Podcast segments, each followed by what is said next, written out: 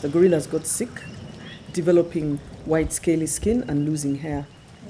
And when we went to check, we saw that the baby gorilla was very weak and the rest had lost almost all their hair. And so we went ahead and treated them with ivermectin. We suspected it was scabies. It looked like sarcoptic mange in dogs and cats. So we gave them one dose of ivermectin. They got better. But Anthony, the baby gorilla, was too far gone and died.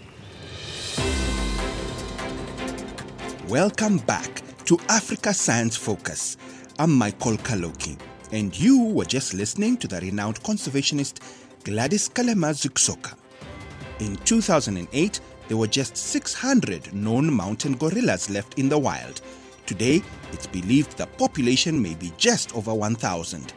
We'll hear more about that from Dr. Kalema Zikusoka, a Ugandan wildlife veterinarian and the founder of the organization Conservation Through Public Health. So when we did the post-mortem, it was proven that it was mites that had gone all over the body and the gorilla also died of pneumonia because it had lost almost all its hair. Mm. You know, they got the scabies because of poor hygiene. They went out to people's gardens to eat their banana plants and they found people put dirty clothing on scarecrows to chase away wildlife and that's how they probably got it. Gorillas are curious, they'll touch anything, just like humans. And then they groom each other so it spreads quickly through the group. Dr. Kalema Zikusoka tells our reporter Halima Athumani that it was back in 1996 when a gorilla scabies outbreak began to spread that she realized there was an urgent need to include communities in conservation. We held a workshop with over 1,000 community members in eight villages, and we moved together with the community conservation warden and ranger, district sub-county health assistant, and International Gorilla Conservation Program who funded the workshops. Mm-hmm. They came up with very good ideas of what we can do to improve the situation. Many of them were already benefiting from gorilla tourism, and they were very willing to listen to what we had to say. They said we don't want to make the gorillas sick, they're getting us out of poverty. Then we went to DRC, mm-hmm. where because the Bwindi is, is contiguous with Sarambwe Forest Reserve in DRC, and the gorillas sometimes go there because we think maybe even that's where they got the scabies, but as long as they're able to still go to DRC, mm. they can still pick up other diseases as well. And when we got there, it was a very interesting meeting because the, always the first question I'd ask is, how many of you like gorillas? Mm-hmm. Not even how many have you seen gorillas, how many of you like gorillas? Okay. So when I asked that question when we went to DRC, I was shocked by the response. Everyone kept quiet. Then an old mzee stood up and said, in his life, he's never seen gorillas. so I was just like, oh, I turned to my fellow like Ugandan delegation and I said, "Are we in the right place?" so then I asked the lady from International Gorilla Conservation Program, the Congolese, what happened? You know, like you were supposed to mobilize the communities, but it looks like you mobilized the wrong communities. Mm-hmm. Then she said, "No, they're lying. They've seen gorillas." I'm like, "Oh my goodness." So, so I'm like, "So why are they lying?" Then she said, "They're scared." Because we came in soldiers oh. for protection and they thought we had come to arrest them because the, some gorillas had got lost in DRC. Mm-hmm. So they said the best thing we can do is to tell them that we've never seen gorillas. Um, but it was a big eye opener for me of conservation. It starts off with dialogue before you can do other things. Mm-hmm. And the Congolese community had not had that dialogue. The One Health approach recognizes that human, animal, and environmental health are all connected. For her important work around One Health, the United Nations Environment Programme has just named Dr. Kalema Zikusoka a champion of the earth. That's their highest honor. Much of Dr. Kalema Zikusoka's work has been in low income East African communities that border protected areas where conflicts between humans and animals are common. So, that was the beginning of my One Health journey. And then after that, I thought, why don't we set up an NGO that can improve the health of the people as well as the animals? Because mm-hmm. a lot of the recommendations they came up with were very, very good. I got an opportunity to study abroad. They actually asked me what I wanted to do when I returned. They thought I'd come back and work for the government. Mm-hmm. Then I said, actually, I want to start an NGO. They were like, oh, that's great. You know, like you can use your last year attending non-profit classes which were there for mm. Duke University. Mm-hmm. They were really supportive. And then they even gave funding as funding to start the NGO. Many of sub-Saharan Africa's poorest and most isolated communities live in and around protected areas. Poaching and habitat loss can be major problems for wildlife communities, while diseases can jump from animals to people. These are known as zoonotic diseases. Halima finds out more. As part of your veterinary research, you also you focus on parasite transmission from humans to mountain gorillas. Yes. If you can just explain that to me, I feel like I'm, I'm, I'm using so many big words and not understanding how that comes in. Like scabies is a parasite, and that's why we felt it's important to focus on parasites. Mm. But also, there are also parasites that, you know, when people have open defecation in their gardens, and gorillas visit those gardens, they can pick up that hookworms or even bacterial diseases which cause cholera and typhoid. We have a gorilla health center in Bwindi where we have a field laboratory where we regularly analyze samples from gorillas. Every month, we collect samples from every gorilla group and look for what they could have and what they could be picking up from the local community. And then we're able to address it in the local community or directly in the gorillas or in the livestock. Mm-hmm. Even they can pick up parasites from the people's cows or goats, yeah. not just from the community. Okay. And, and, and just relatedly, as a zoonotic expert, uh, how have you been able to inculcate this research in light of the pandemic, ensuring that the animals are still safe in their habitats? We have used that same approach now to address COVID, to prevent the spread of COVID. Mm-hmm.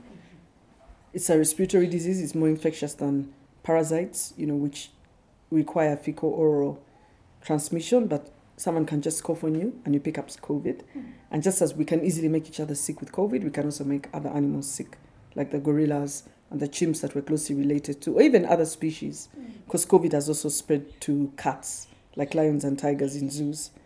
We started off by advocating the Uganda Wildlife Authority and together with other NGOs so that whoever visits the gorillas should wear a mask. Mm. This was in March 2020. So we trained the rangers to put on masks mm-hmm. when they visit the gorillas and when they had when they're taking tourists to the gorillas, everybody should wear a mask. Mm-hmm. So then we also realized that there are people who had gorillas back from the park when they come out. They also need to wear masks. They're called gorilla guardians or Hugos, human gorilla conflict team. Whenever they go to people's gardens, mm-hmm. they had them back. So we got them to wear masks and to maintain a 10 meter distance. But what we did is we got the local entrepreneurs from the community to be the ones who make the masks. Mm-hmm. So that even though tourism had to stop for six months, the government stopped it for six months, poaching went up, but at least those people who were making masks for rangers and gorilla guardians, at least for them, they kept going. Mm-hmm.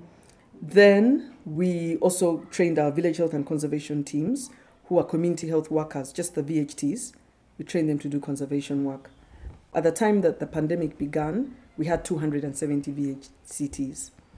And they talk to people about good health and hygiene, family planning, so you can have a manageable family that you can look after and that won't get sick, and that you can break the poverty cycle so you don't have to depend on the forest all the time to survive. The, those same VHTs also talk about if you're sick with scabies, tuberculosis, HIV, things like that, they give advice on what they should do. They refer them to the nearest health centers.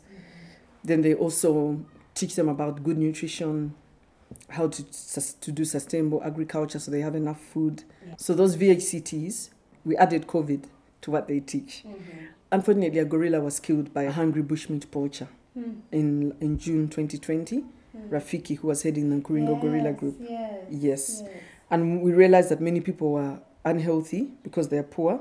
I mean, many people are like hungry. And part of the reason people are getting hungry um, because they had no money from tourism. The lockdown. And also just the global lockdowns. They couldn't go, for example, to DRC to do trade. You know, there were so many different reasons. But the biggest reason is that they were so dependent on tourism. You know, even as we they were telling us the main reason they poach is because they are hungry. At least if they're able to eat, then it's less reason for them to enter the park to poach. Mm-hmm. We've so far provided fast growing seedlings to 1,500 households around the park. All these people are now like growing food in their gardens, using you know proper soil and water conservation methods, so at least they're able to eat. And even as the tourism is beginning to pick up, they're not relying on it for food security, it's just more for other things. As a champion of the One Health approach and a pioneer in gorilla conservation, Dr. Kalema Zikusoka has found surprising ways to unify local communities and wildlife. In 2015, her organization, Conservation Through Public Health, established Gorilla Conservation Coffee. We started off in 2003 when we founded the NGO together with my husband, Lawrence Zikusoka, and Stephen Rubanga, who's a vet technician working, he was working with the Ministry of Agriculture. And the main area we started focusing on was improving the health of the communities and making sure the gorillas are monitored very regularly, mm-hmm. not just when there's an emergency. So, and then trying to make sure that the people don't make the gorillas sick.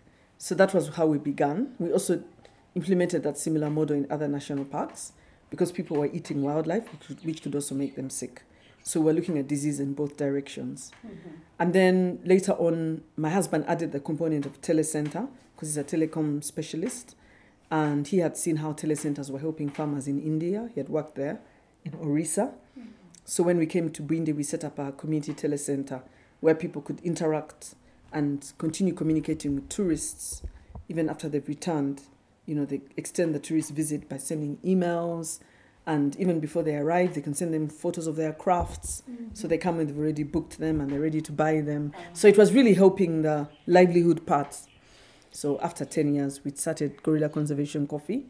And because we realized that many people were unhealthy because they were poor. Mm. And when you'd be trekking gorillas, you would often, I would often cross coffee farms.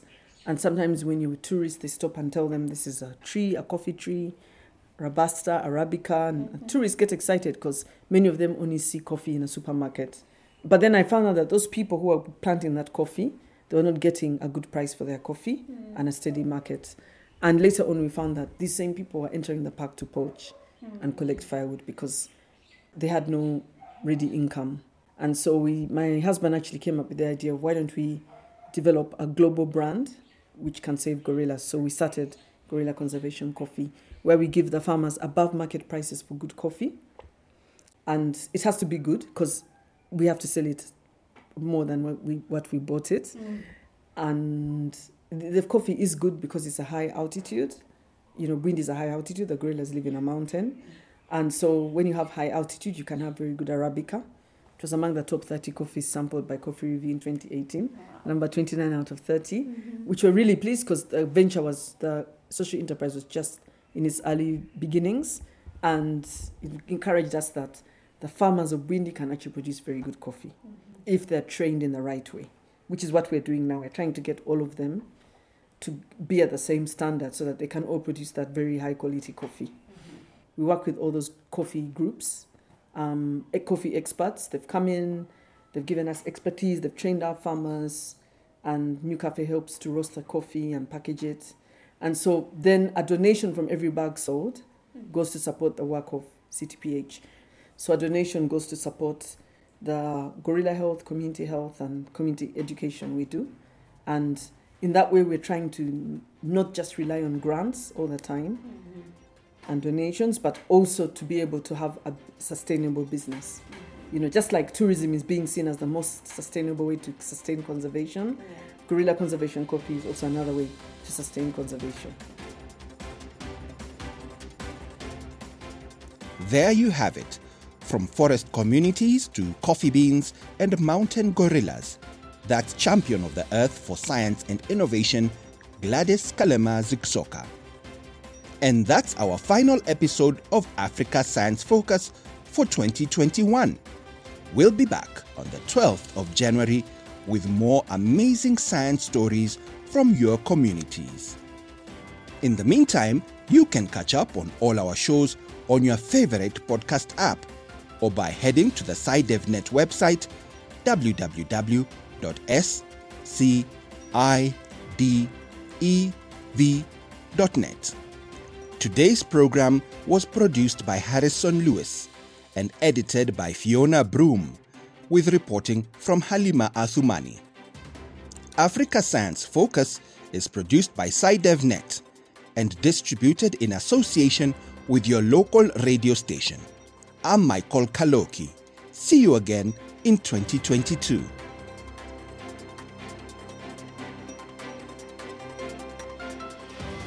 This program was funded by the Carnegie Corporation of New York.